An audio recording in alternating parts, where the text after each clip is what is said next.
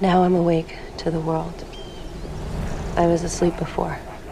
That's how we let it happen. When they slaughtered Congress, we didn't wake up. When they blamed terrorists and suspended the Constitution, we didn't wake up then either. They said it would be temporary. Nothing changes instantaneously. In a gradually heating bathtub, you'd be boiled to death before you knew it.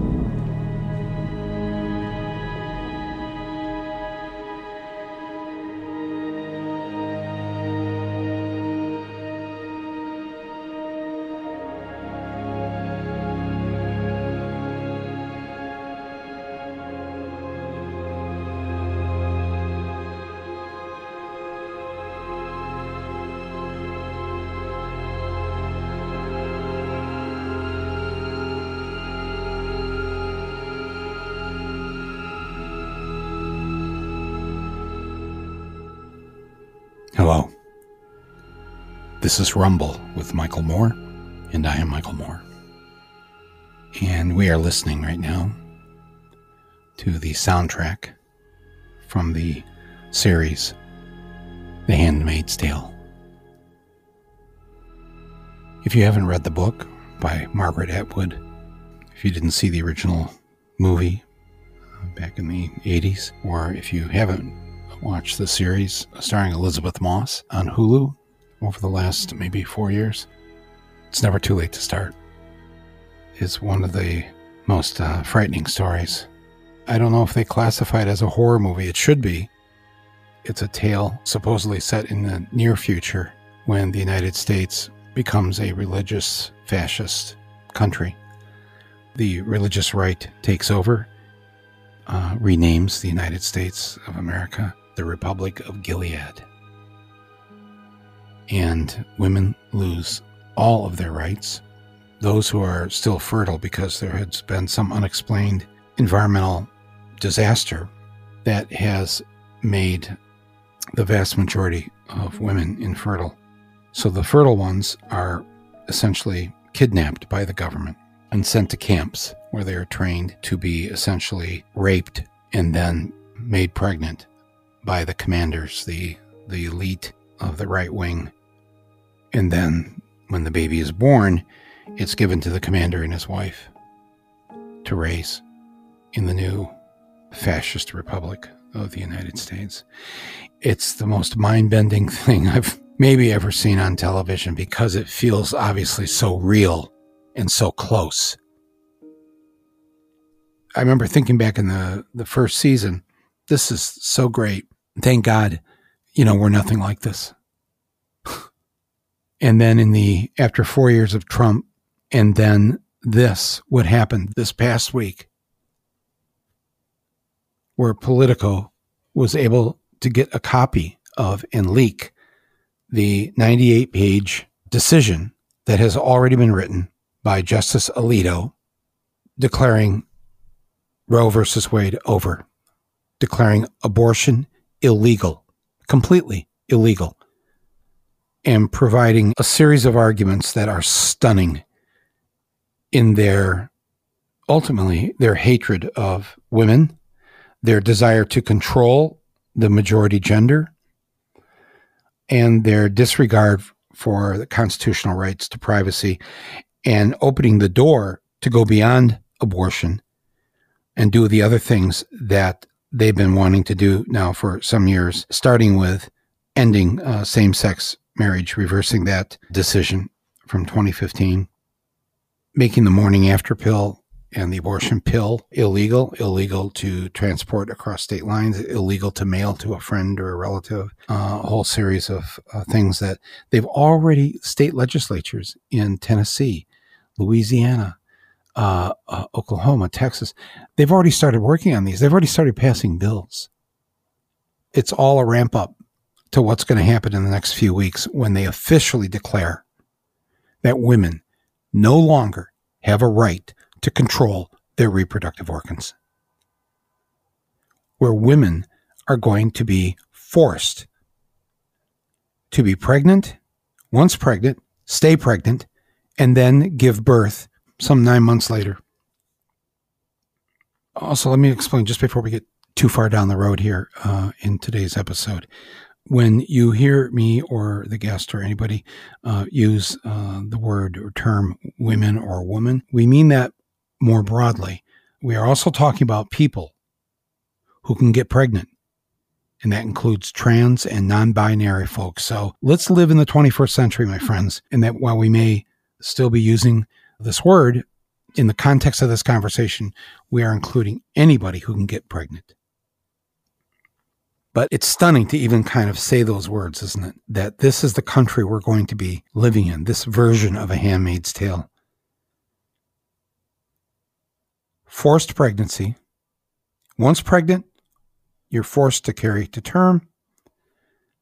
And also a declaration that a fertilized egg is a human being, that you are a human being, a full human being with human rights at conception. And Louisiana has already started to, in their bill, not only saying that, but if you do anything to a fertilized egg, you are a murderer. They're going to make it an actual homicide. And women who, if they do have an abortion, a doctor who performs an abortion, the plan is to arrest them on charges of murder. I'm not making this up. I know a lot of people just turned the news off this week because it just can't get any worse than this, right? But I don't think that there's ever been a Supreme Court decision that has removed an actual right, a right that we as Americans have. And that's what this decision is going to do. You, women, says the court, are no longer full citizens. You're now going to be second class citizens. As I wrote this past week on my Substack column, which I'll put a link to here on the podcast page, or you can go just go to michaelmoore.com and it will come up. It's called The Forced Birth Ruling. And I lay out my reaction to what the Supreme Court has done. I, I, really, if you haven't read it, I'd love for you to read it. It's free. There's nothing behind a paywall.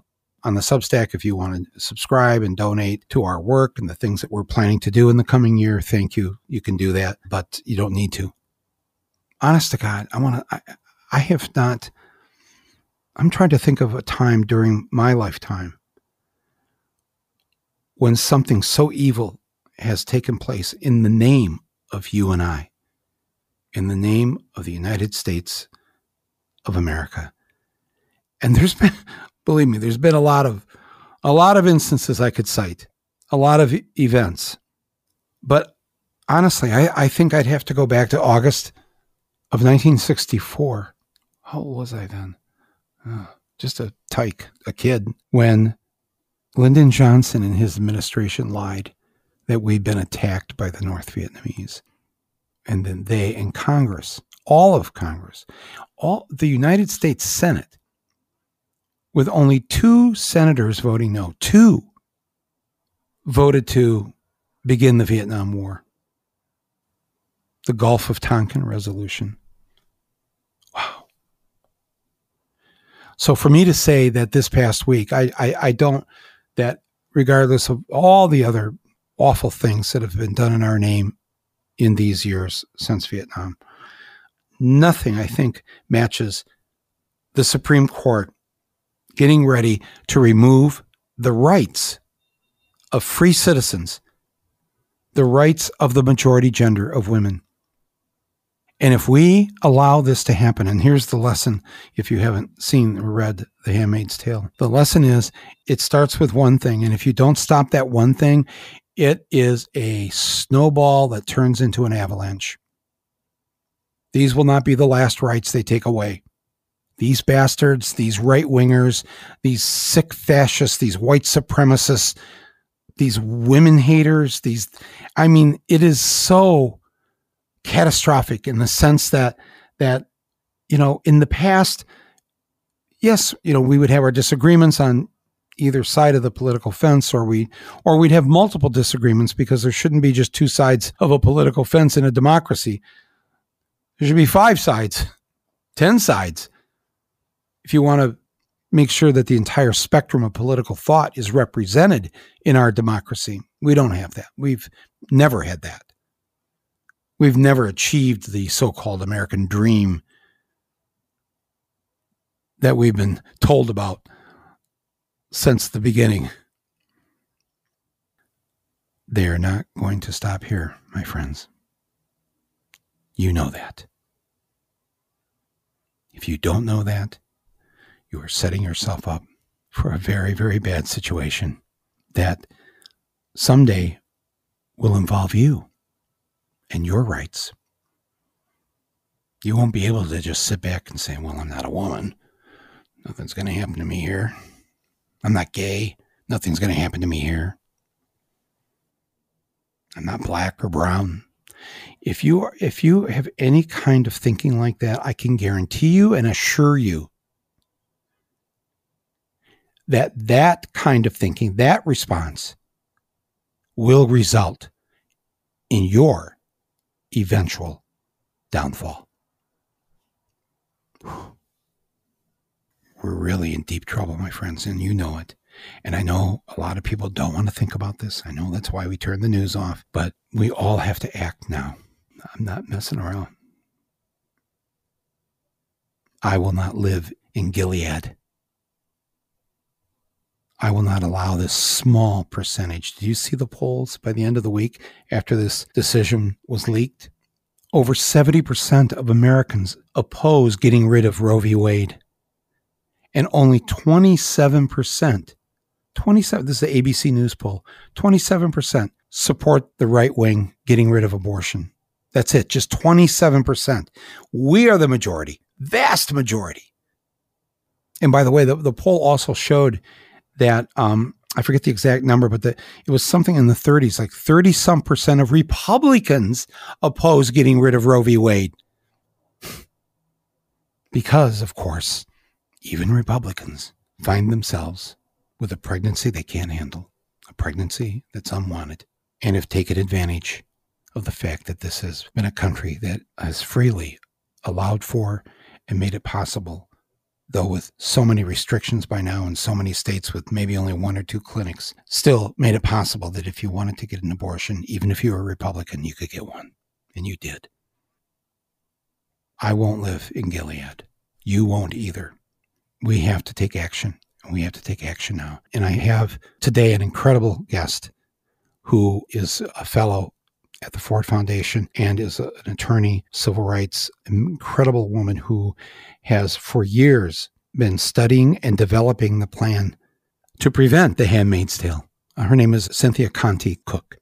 And she very specifically has focused on the surveillance state that we've created in this country and how it will be used against women to stop them. If they think they're still going to find a way to get an abortion, they're going to find themselves in prison. And she will be my guest here in just a few minutes. And we are going to talk about the real life Handmaid's Tale that's already in existence. Before we bring Cynthia out, let me uh, just take a second here to thank my wonderful underwriters of this podcast, the uh, the people who help make this happen and support my voice support the other voices I bring on this podcast. I'm incredibly grateful. And I've got a new underwriter today, brand new, who I'm really excited to announce. And that new underwriter is Calm. You've seen Calm, right? It's the number one mental wellness app. It's no secret that you and I are living and have been living in really high stress times. You all know what I'm talking about. Just listening to this podcast is enough to do you in, I know. But the Calm app helps me to just reset and refocus. Calm it's not just a vast array of guided meditations. Calm has daily movement sessions to relieve tension in your neck, your shoulders, your back. They have imaginative sleep stories for children and adults to help you or your little ones unwind and sink into a nice sleep. And they add new content every week. Not just the same old, same old playing over and over. That's why it's the number one mental wellness app, and over 100 million people around the world use Calm for that reason. And so here's the best part. For all of you who are listeners of my podcast, Calm is offering an exclusive offer of 40% off the Calm premium subscription at calm.com slash rumble, R-U-M-B-L-E, the name of this podcast, but all in small letters. So go to calm, that's C-A-L-M dot com slash rumble, lowercase, for 40% off unlimited access to Calm's entire library. That's calm.com slash rumble. I'm very grateful for Calm for supporting this podcast. I also want to thank our other underwriter for today's episode, and that is Shopify, a longtime supporter of Rumble. Shopify is the all in one commerce platform that powers millions of small businesses, schools, nonprofit organizations, and podcasts like mine. And by mine, I mean, of course, the More Store.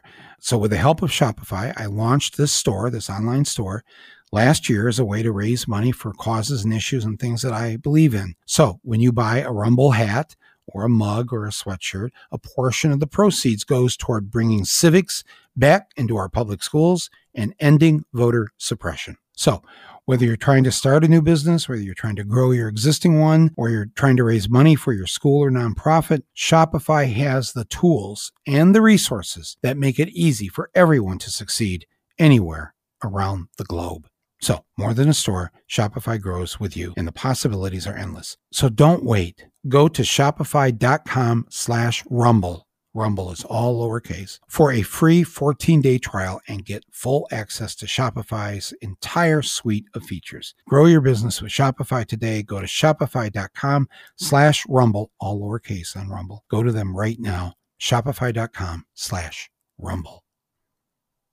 So on to our episode here today.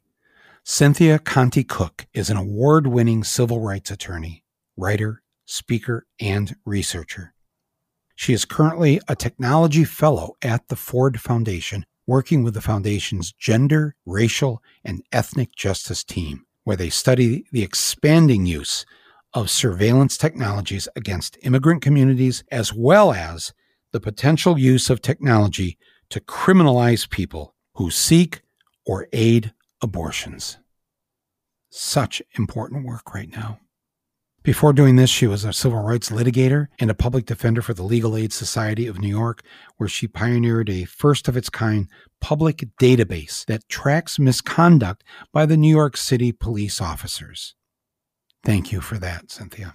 Her work has been featured in the New York Times, the American Bar Association, and The Intercept, and she has earned several awards, including the 2019 Legal Rebel Award from the American Bar Association.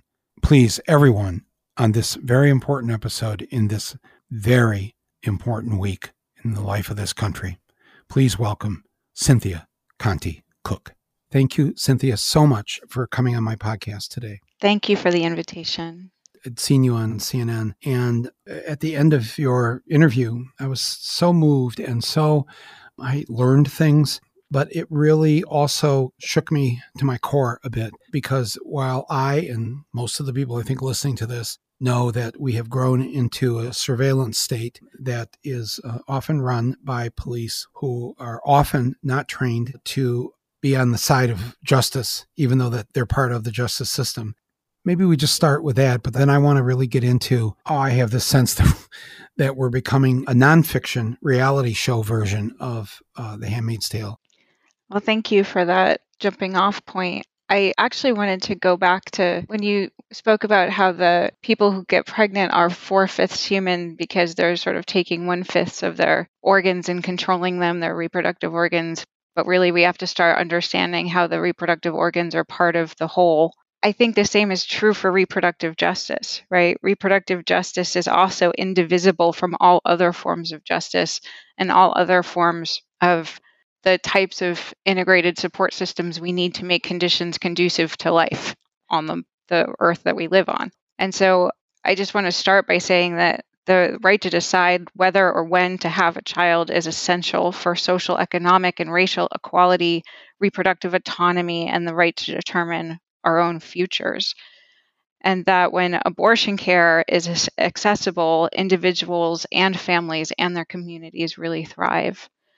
And it's the right to maintain bodily autonomy. And what I really want to talk about today is the ways that going forward, we have to start really integrating the idea of bodily and digital autonomy together. And there's many people out there who've been uh, sort of saying this for a long time. But going forward, we have to think of our digital devices and the data that they are leaving everywhere to be vacuumed up, we have to start thinking of those things as extensions of us and extensions of what can be commodified from us. And therefore, we have to really embrace the idea that in order to have bodily autonomy, we also have to have more control and ownership over the data that is being extracted from us, not just to create things that advertise the right, you know, yoga pants back to us, but also realize that the data is being extracted from us so that other kinds of corporations can create tools based on our data that they then sell to governments to use against us, like all of the biometric technology, the surveillance technologies, and many other things. And, you know, then when we try to find out about how those tools work, they call it trade secrets. And the combination, the really toxic triple threat of police secrecy, corporate secrecy, and algorithmic secrecy together means that the landscape of the world we're living in, in terms of the digital tools and their ability to take information from us, they're very sophisticated in a way that they definitely were not before the 1970s. Right. I mean, already in just the days after the release of this by Politico of the news of the, what the Supreme Court is planning to do, state legislatures and governors, they've already signed bills this week. Yes uh, regarding the abortion pill that if you even attempt to mail it to a friend or a family member, you risk being arrested. The criminalized economy. Wow. Just from what I saw in these bills and these things that they plan on doing in these states of collecting information, surveillance, they want to know who's even thinking about having an abortion. Will you just explain some of this? Because when I heard you on CNN, I just, I had not thought about just how deep of a dive this is going to be on the part of our so called law enforcement, especially in communities that are poor, are of color. And the way you described it, it wasn't it wasn't like you were trying to whip everybody up, hey, make sure you go vote this November. You were just plainly stating the facts that you have spent years researching and advocating against or for can I just just turn it over to you and just have you explain just how serious this is and that it already is. It's not something that is going to happen in a few months or a few years. That's right. That's right. It is the future that is here. And the thing that I really want to emphasize is that while this feels new because the leak this week really electrified the way that we're all paying attention to this, but it doesn't make it new. This is actually a trend that's increasingly been happening since 2011, anti abortion lawmakers have pushed more than 500 restrictive laws through state legislatures that make abortion difficult and sometimes impossible to access. And before that, there's a long history, the Hyde Amendment, et cetera, of the ability to financially access abortion was prohibitive for Black women and a lot of other Indigenous women and people from communities of color who were pregnant and seeking some option to terminate. And so this is not new. The national advocates for pregnant women and organizations like If/When/How have actually been documenting and broadcasting to us for a long time that pregnant people have been charged with murder for conduct related to or accusations related to the termination of their pregnancies. This is happening. There was a woman in Indiana who was charged in 2015, I believe, and another woman in Mississippi in 2017 who was charged for murder when she arrived at the hospital with a stillborn fetus. This has happened. Their digital devices were searched in their criminal cases because police were able to get into the device and do keyword searches that helped them find the information about that text message to a friend that's like, hey, I'm scared and I think I'm going to try to terminate this pregnancy. It was really basic types of information that we're all co creating with our digital devices every day. And that leaves a really strong trail of evidence of intent that prosecutors really treat as precious when they have a case where otherwise the only evidence is that a woman appeared in a hospital with a miscarriage.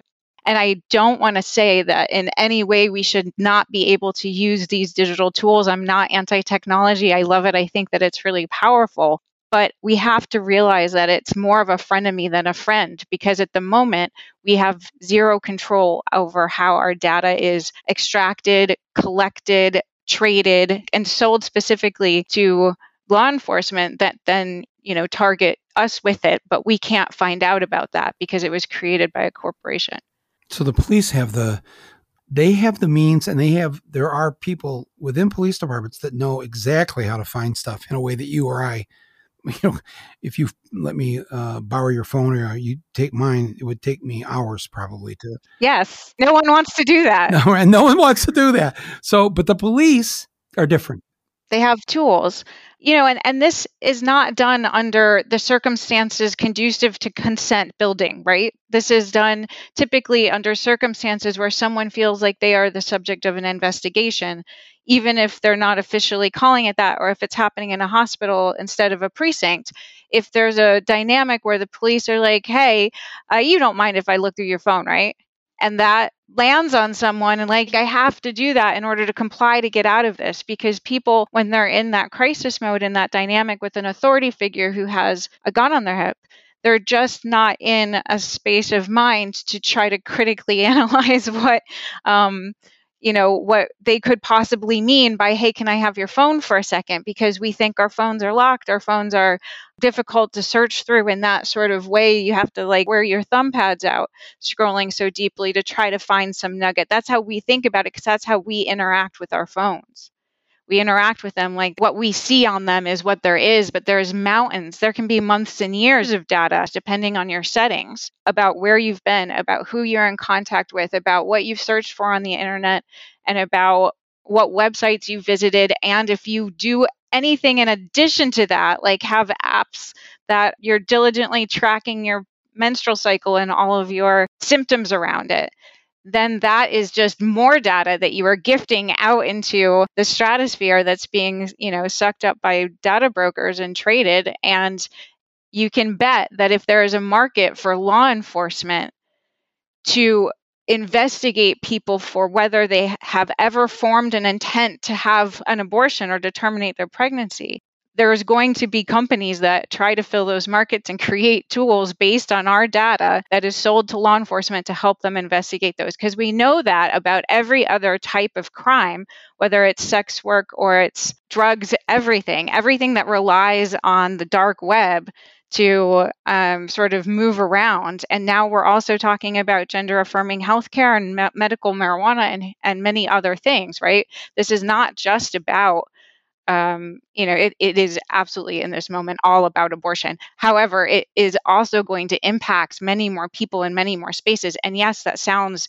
like gloomy and awful, and it is, but it is also a really good moment for solidarity. Well, we need to know this, Cynthia, because if we're ignorant, if we're in the dark about it, we're not going to be able to fight it and it'll be too late. We need to do something about this years ago.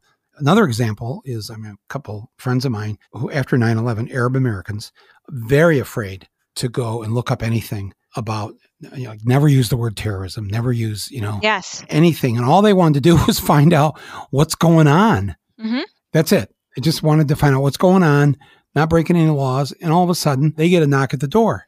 Yep. And we just want to ask a few questions. You know, uh, oh, don't worry. Can we come in? You know, you got to give them permission to come in because they don't have a warrant. In fact, for the cops to take your phone and to do a search in your phone, don't they have to have a warrant? There's only one state where police are required to get a warrant to get into your digital device, and that's in Michigan. And the reason that they made the warrant requirement is that I think it was recognized people cannot conceive of the amount of consent that they are granting to police when they hand their device over. And by the way, it's not just police who have these digital forensic extraction tools, it's also immigration agents and it is public schools and many other state agencies use them and are equipped with them and by the way, they're quite expensive. And by the way, you have to hire someone to run them and also update them every time any device that you want to analyze is going to be updated. So it's an expensive endeavor. So you can be sure that they don't just reserve these tools for the moments when they have a serious violent felony, they use them all the time on every case where they can use them. And there's a tech policy organization called Upturn that has issued a fantastic report called Mass Extraction about the depth and the breadth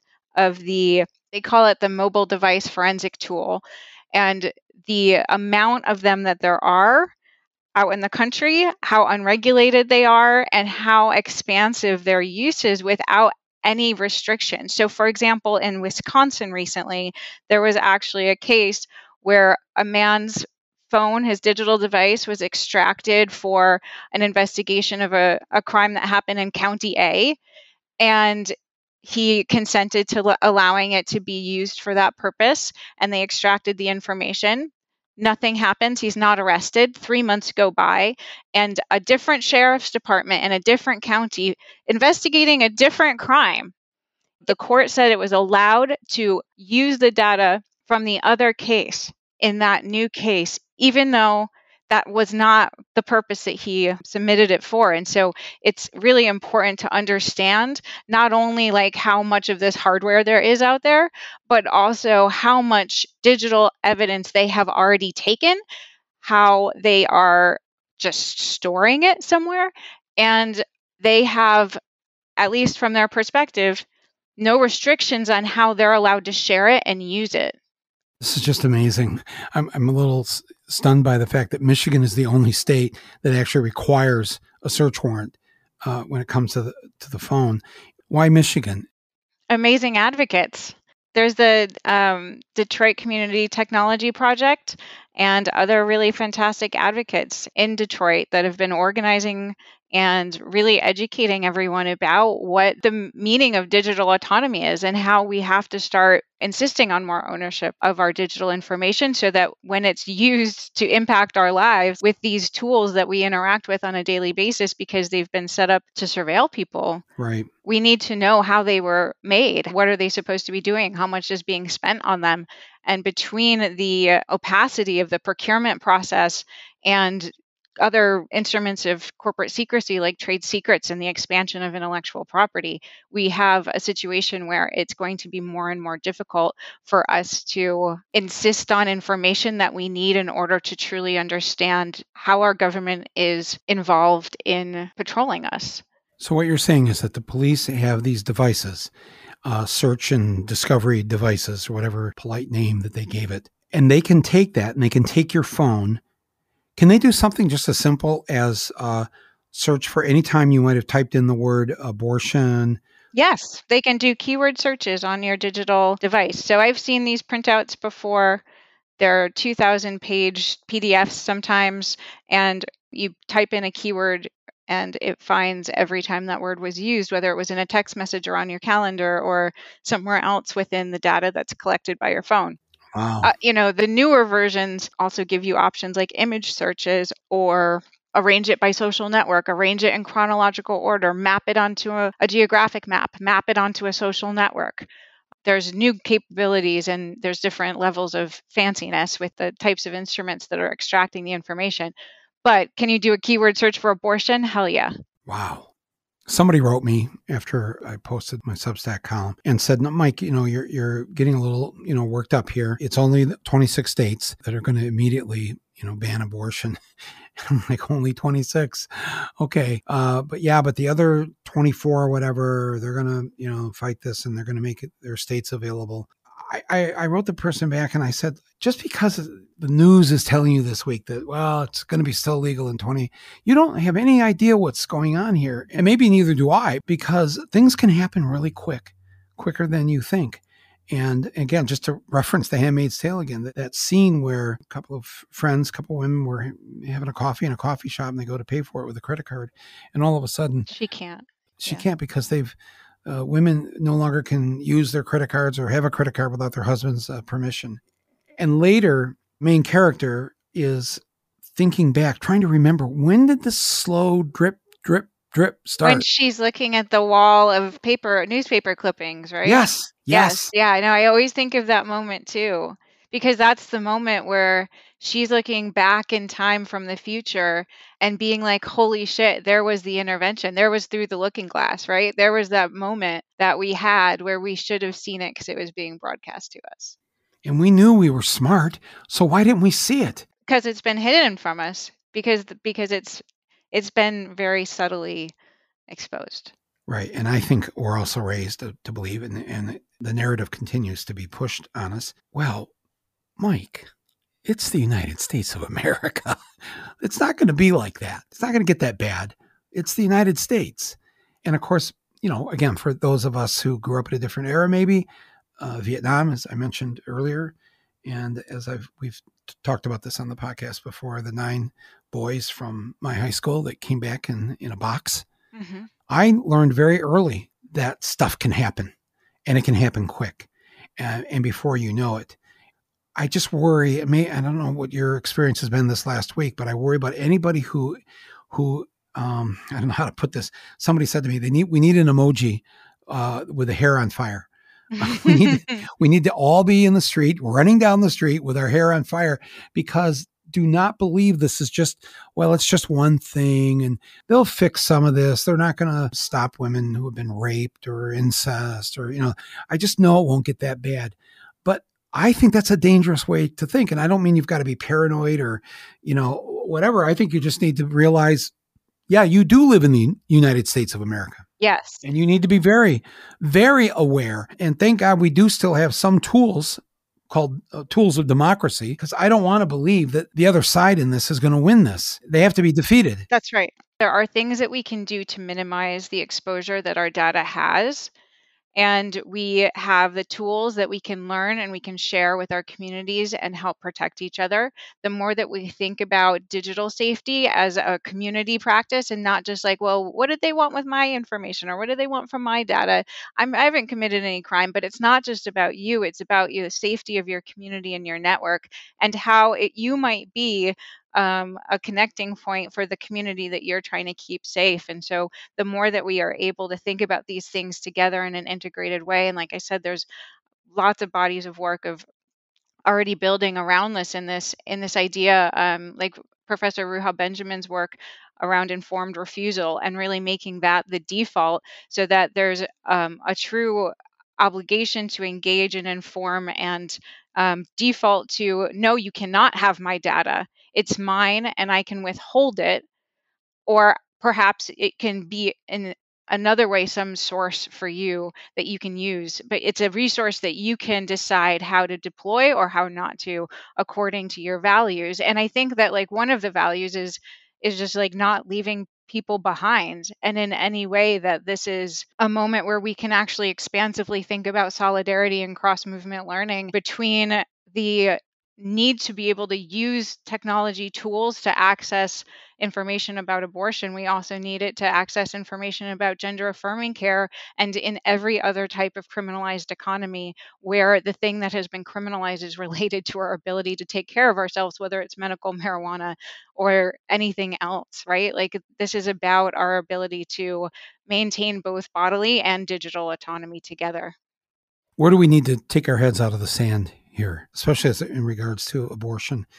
Um, as Elisabeth Moss says in that scene, we were not awake, and then she says, "But I'm awake now." Yeah. But I don't want to wait. I don't want to wait till that moment that we're finally awake. I think that needs to happen quickly. Yeah.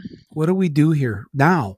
Well, first we have to do oppression management, right? We have to use the tools that we have, like don't hand over your phone to police or to a social worker or to a caseworker or someone who might hand it over to law enforcement. Treat it like it's an extension of you. Treat it like if you handed it over, it would incriminate you. Treat it that way, whether or not that is true.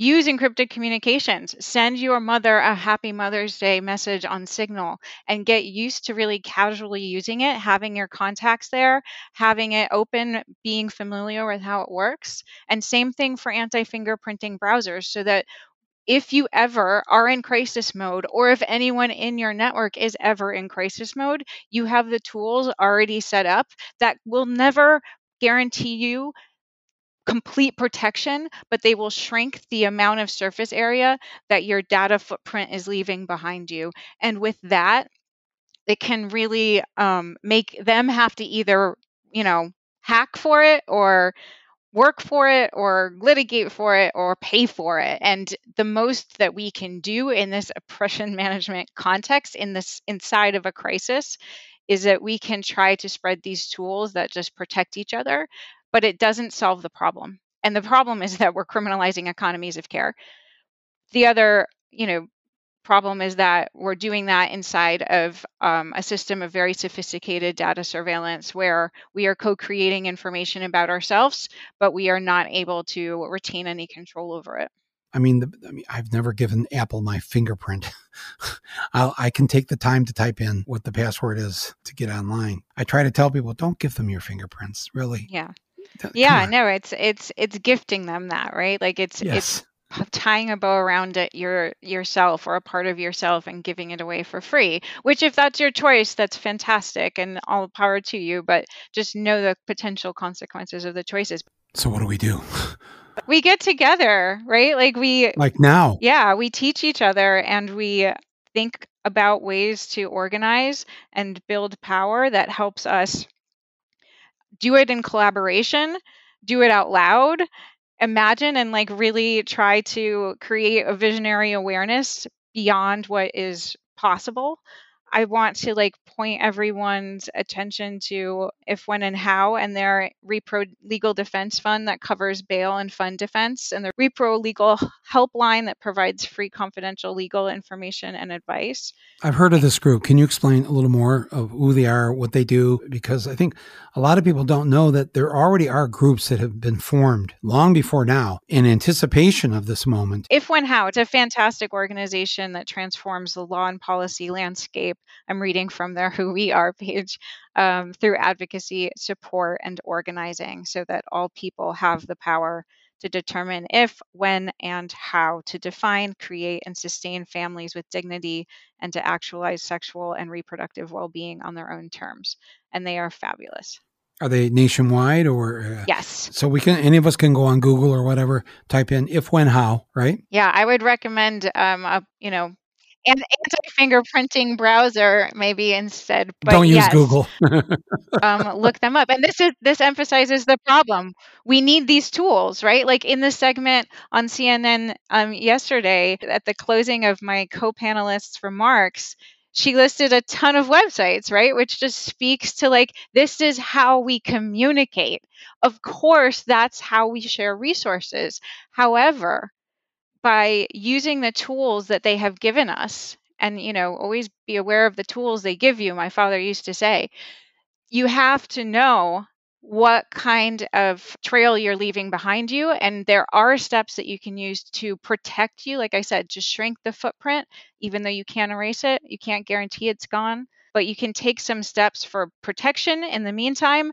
And also, we've got to get together and really start figuring out how we want to be able to protect ourselves now and also protect this place so that it will be here for our kids, right?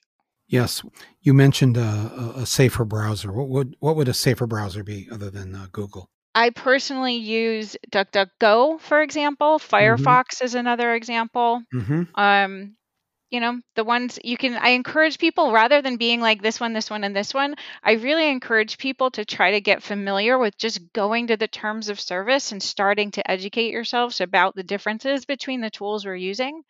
And anytime before you download an app try to get information about what kind of data they're extracting from you when you're using it so that you're constantly just treating like i said your your phone is your frenemy not your friend. Just like know what you want to use it for but also like know what you want to keep from it. Because it's your frenemy it's not your friend. Right right a few years ago somebody made a documentary uh, called i think that was the title terms of service. Yes. If you have a chance i'm, I'm sure you can find it online but it's like that thing you always check without ever reading it. If after you watch this this movie, you're going to go, I've got to read this from now on. This is scary stuff here. But you also mentioned Signal. Tell people, especially people who not, are not familiar with Signal, what that is and, and why that's maybe a bit better than the, the normal way of communicating. Um, Signal is end to end encrypted. And again, there's a few different apps that are promising encryption. Just try to familiarize yourself find information about what they're actually doing. If you have to turn off your side encryption, if the person that you're communicating with also has to, if you have to tell them that before you communicate, etc. Just like know how these things work and let's all start to build tools that help each other understand this stuff. I think there's a huge energy barrier because people just feel generally intimidated and they don't make it easy, right? We we know this from right. um, other experiments with trying to get informed consent for cookies on websites. How obnoxious they make it for us to try to engage with an understanding about what they're doing with our data, and I think that that's probably intentional because there's not um, an incentive for them to make us more educated about what is happening and why these tools are all being given to us for free you know and and this is a common saying that many other people have said before me if it's free you are the product and we have to understand that as technology tools expand from just being about collecting our data to use in advertisements that target things back to us there are entire cities that are investing in infrastructures to create data extraction tools, whether they're Bluetooth beacons or other types of data collection devices, it's being referred to as smart cities, right? But what we know about the ways that these expansions are happening is just the way that they've taken our data to build things to advertise to us. They're also taking our data to build things to advertise to these cities and taking the data from the city infrastructures and using that to sell other cities things. And so we know that there's a deep market and we know that there is very advanced technology, but just because it's advanced, I don't think means it's progress. And so I think we just need to be more engaged in how we really want technology to help us progress and not just, you know, serving this corporate drumbeat. They're going to need this technology. In their perfect world, they're not thinking 26 states only where it's going to be illegal to get an abortion. They have a whole scope, these different right wing groups, of what they're hoping to do. They're not going to be satisfied till all 50 states are made this way to where it will be illegal to even think about going to Canada or Mexico to terminate a pregnancy. That's right. They're going to figure out some way if they get the seats that they need in Congress and the Senate. Uh, so we can't mail a morning after pill or anything out to each other. Yes. You can't deliver it across state lines to a friend, a family member. So if you're wondering, like, why are we focused on the the surveillance state? It's that they, the side that doesn't want to let women have control over their own lives and bodies, they are going to work very hard. And you know they work hard. They work harder than we do. And that's just I felt this way for a long time that they they are relentless. They are relentless and they are going to look for ways and find ways so that any corner we think we're going to cut in order to have our freedom, they're not going to have to worry about putting up the wall on the Mexican border. They're going to put up legal walls that will have them arresting anybody who is trying to get away and believe in something different other than a fertilized egg as a human being. And they've already said, I've, I've seen them on TV. They're so emboldened this week, Cynthia. Yes. Up next in the batter's box is same sex marriage. Yes. They have a long laundry list. Yes.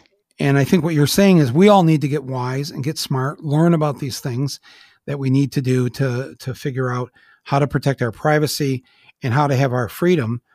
And right about now, somebody's saying, well, why aren't you talking about the November election? So I don't know if you want to get into that, but it seems like if we had better senators and if we had a protected House and if our state legislatures were such that they truly represented what the American people want. Again, 70% of the American people do not want to get rid of Roe v. Wade. Only 27% do.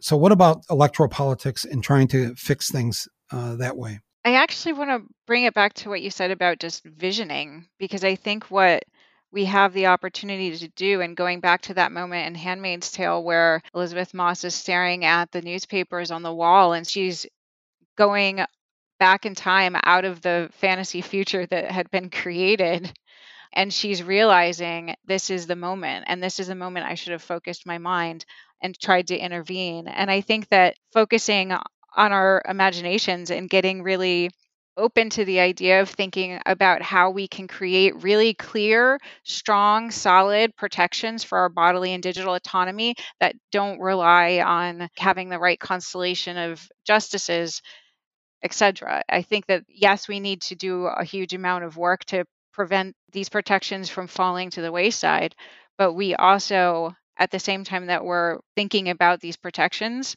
For now, we also have to think about how do we really ground these protections into what we want to see going forward in a way that it doesn't oscillate so drastically based on who is in power. Right. Otherwise, it's just going to be swinging back and forth. We need to get to a place where if 70% of the American public wants it this way, then that's the way it's going to be. And those newspapers that she's looking on the wall, the old newspapers, where she's looking back at the beginning before people realized it was too late to stop this sort of uh, religious fascists from taking over the country. And one of those articles that she's looking at is, I mean, boy, you look at it now. This episode was, you know, four years ago, but there is a back in the in again in the fictional story of Handmaid's Tale. There's a January sixth attack on Congress. I didn't realize that. Yeah. Yeah, where they go in and she refers in her, you know, we're listening to her thoughts basically in her head. Her words were when they slaughtered Congress, that should have been the moment that we just all had to take our country back from these people. And but we didn't. And essentially, the, the, the, that piece that she refers to in the history of, of the story is unlike January 6, uh, 2021, where they didn't succeed. They were armed. Right. We we have to sit in our own fantasy futures and not yes. only dwell in theirs. Correct. Yes. That is correct. And really start defining with specificity what that looks like. What are the protections in that future fantasy that we create, that we co-create? And it's power with and not power over. What's yours? I mean, when you think of the possibility of the future and the sort of dark place it could go, we're not paranoid people, but we also know the reality of things. I'm just curious, just uh, if you don't mind me asking you, the thing that keeps you awake at night, where you wonder or worry, and and you say to yourself, "And what will I do if we get to this point?" Because they are not going to stop with this one ruling. Yeah. I mean, look at the green wave. We can be really excited and energized by it. We can really look at you know what has been happening in countries like Ireland and Mexico and Argentina and get inspiration from that and learn from them, learn how they did their messaging and learn how they built power. Troubled times focus the mind. We have to let our minds be focused and we have to let them sort of be integrated together. And I think what we've been doing for many years now in trying to have a deeper understanding of how the iterations of harm that are caused are all sort of separate, different iterations. They all look different depending on what historically oppressed community you're in. It's important to understand the intersections and all of the different ways that those harms make people suffer so that we can know how to better protect everybody and not leave anybody behind. We can really ground what we want to do in those types of values and those types of principles. And we can also take what we know about what we need to, in addition to protecting, also focus on the common cause of all those harms because there's some common causes. We're very busy taking care of all the harm, right? We're all doing a huge amount of oppression management in our communities. We're all experiencing it and it looks different for everyone. And it's really important to have good vocabulary and have these sometimes tedious debates about the language and about how we're thinking about these things. It is something that is usually teased, but I think it's a really important process to get this stuff right because we want to show each other that we care about each other and we care about how our language impacts them. It's a really good, healthy sign of someone who is not antisocial.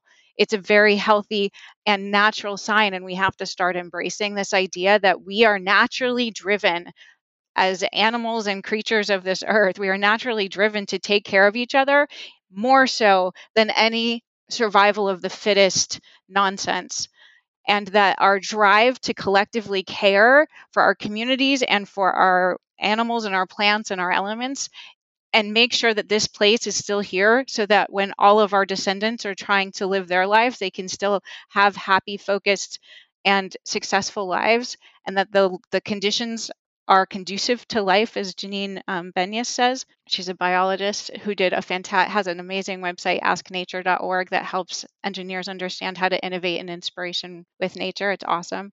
But I think that like we have to start thinking in in those terms of what the common threads are, and that's a beautiful opportunity and moment for solidarity and cross movement learning, and really getting together at the same time that we're able to um, protect our community, but our plates are really full, right? We're really having a hard time holding everything. And it's a huge thing to ask a community to vision for the future when it's like just day by day.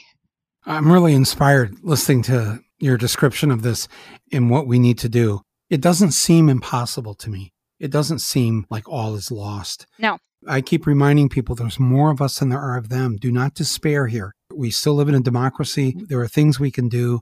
And the things that you're suggesting here are so powerful. It is a natural thing to want to have each other's back and to understand that we're all in this together. Yes. And that we're either going to sink or we're going to swim. And I, I think most of us don't want to sink. I'm, I guess I'm urging a sense of urgency that um, this isn't something we're going to think about for five or six years. This is something that we need to think about for five or six minutes. And and when Cynthia said green wave, Uh, she wasn't talking about the Green New Deal. Look it up. Yes. But other countries have figured out how to how to fight back. Yes. How to push back against this sort of right wing insanity, against hatred but it requires true interconnection, right? Re- recognition of, as you know, Thich Nhat Hanh would say, of interbeing, of seeing the interbeing of each other in each other, and bringing that to be the value around which we do everything else, and having that that unification be not just the destination, but it's the journey. And you mentioned this Vietnamese philosopher, I believe he passed away this past year, didn't he? In January. In January. Yes. Wow. I mean, years ago, I read his uh, books. And do you have a favorite? I'll, I'll, put a link on the on my site here. Call me by my true Call name. me by my true name. Absolutely. And of course, his conversation with the Berrigans. Oh, that's right. I completely forgot that. The raft is not the shore. The raft is not the shore. Wow. Thank you for reminding me of that somewhere during the COVID fog. Much information has left my brain. But for those of you listening, uh, Cynthia's referred to a number of things here, and we'll, we'll put up a few links uh, for you to learn these things because we do have to educate ourselves because we can't go into the fight ignorant or in the dark. Or in despair. Certainly not in despair carry your purpose with joy. It, yes. it, it is something that we can sing about and dance about and art about and reflect to each other what we are experiencing together and affirm that and affirm the feelings and affirm the grief and affirm the relief and like really celebrate all of the evidence that we already are sitting on and have that we are committed to protecting each other and protecting the future of this earth. Yes we are already doing that together and we can do that and we can do it better sure but we have a lot of reason to celebrate and believe that we already are doing it. And look, we're celebrating mothers this weekend, and that's a beautiful thing. That's right. But at the same time that we're celebrating mothers, the shadow of that is forced motherhood. And we want to be able to continue to worship motherhood and everything that we celebrate when we do that without creating the the types of generational trauma that would really be generated if forced motherhood became what most people in this country had to experience. Right. Absolutely right. I would also guess that many people who are in the particular circumstances of being an extra set of hands in the village that are not uh, able to have their own children, right, but are willing to help, that those people would not want to have a child or a baby that was just going through the type of trauma through forced separation with their mother and their mother's forced separation with them. Right. In this, what we'll all just call an interim phase, this transitional phase till we get uh, the power of this country in the hands of the majority who are against the Supreme Court decision. You're going to hear in your local communities about different groups that are forming what uh, some are calling, and I, I've called uh, an above ground railroad where we need to help women and girls who need help, whether it's to get to another state, whether it's something within the state, whether it's going to Canada or Mexico. In the meantime, and this is not the long term plan, we can't settle for this. We have to make the law and the laws of this land such that you have a right to a, a legal medical procedure. But in the meantime, you probably know of some of these groups, right, uh, Cynthia, that are getting set up now to help women, whether it's getting to clinics in other states, whether it's getting access to the abortion pill or the Plan B pill. Yes, they're on the front lines. They're on the front lines of this right now because literally within what, 12, 24 hours of the Supreme Court, the official decision, it, it is in these 26 states, or most of them, immediate, immediate ban, immediately a felony, immediately illegal. Yes. You're not going to have any time to think about it. Everybody should have a, a, a, a little bottle or something of, of the pills because you may not be able just to walk into the CVS the next morning and get that pill. That's right. Yeah. It's going to create criminalized economies, and criminalized economies bring surveillance.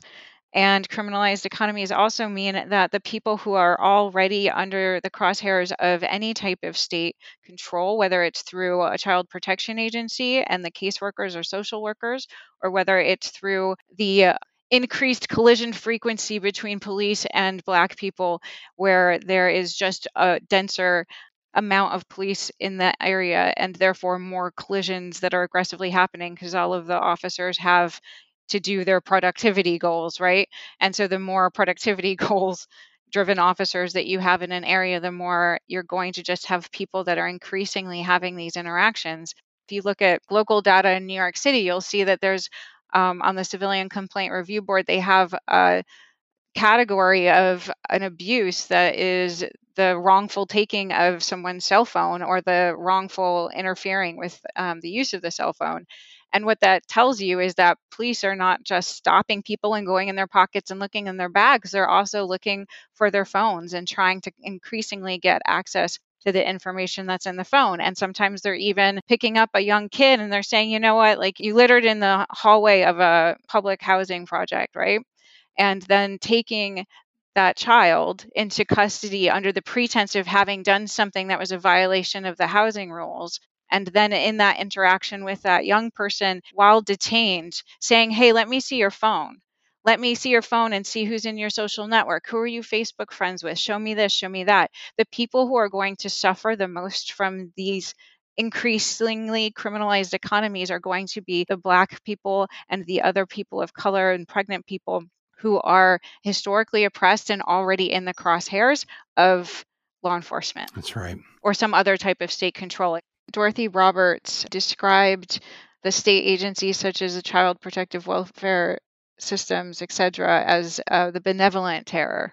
You know, other aspects of the human welfare system that introduce a huge amount of surveillance into someone's life. If you have a caseworker for getting state assistance, for example, and Virginia Eubanks' book, Automating Inequality, is a fantastic resource to learn about this. When the state has you in their safety net, there's a lot of opportunities they create for surveilling what you buy, where you go, who you're in touch with, who's your contacts, etc.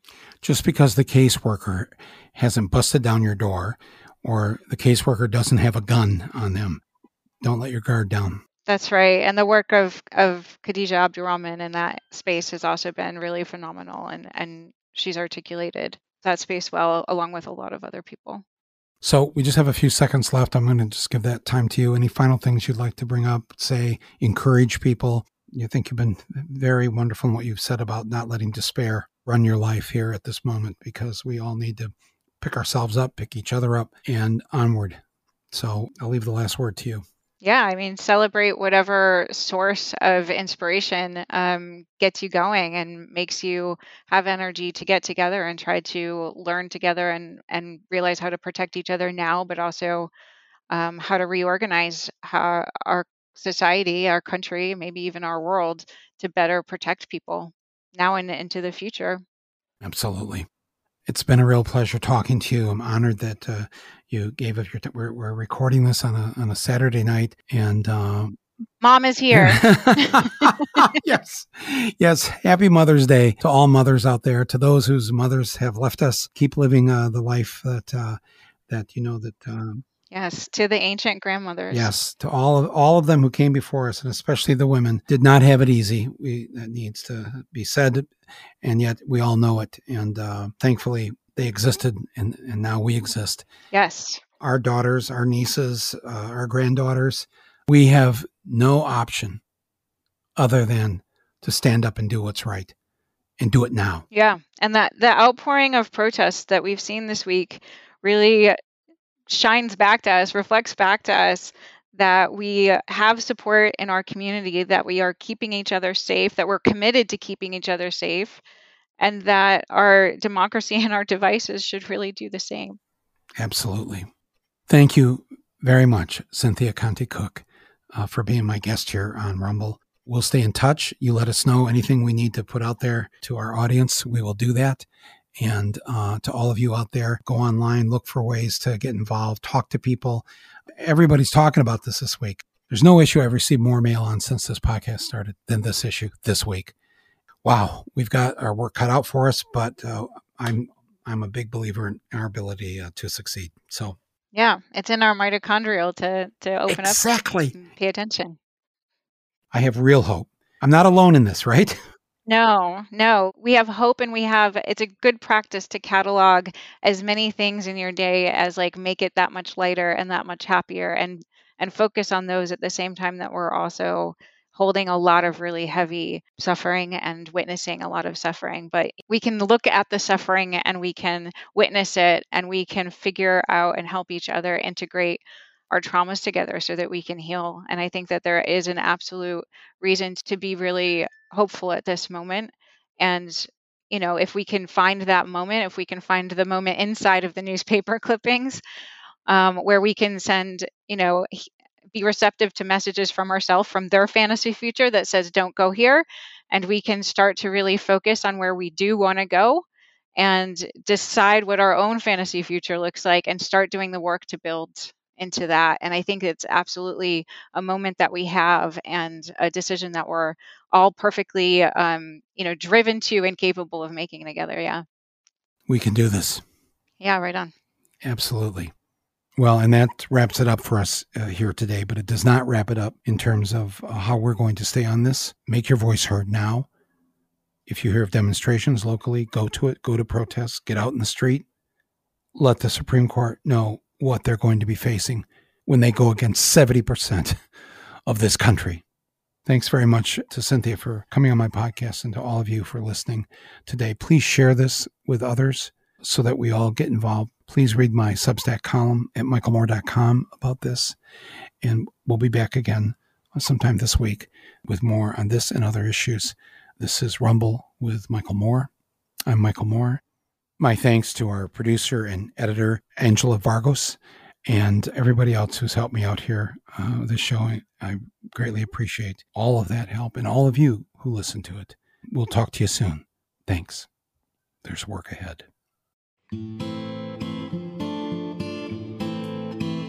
partigiano, portami via. Oh bella ciao, bella ciao, bella ciao, ciao, ciao, partigiano, portami via. C'è mi sento di morire. E se io muoio da partigiano, Bella ciao, bella ciao, bella ciao, ciao, ciao, se io muoio da partigiano, devi seppellire e seppellire sulla montagna. Oh bella ciao, bella ciao, bella ciao, ciao, ciao, seppellire lassù in montagna sotto l'ombra di un bel fiore. E questo è il fiore del partigiano. Bella ciao, bella ciao, bella ciao, ciao, ciao. Questo è il fiore del partigiano, morto per la libertà. Questo è il fiore del partigiano morto per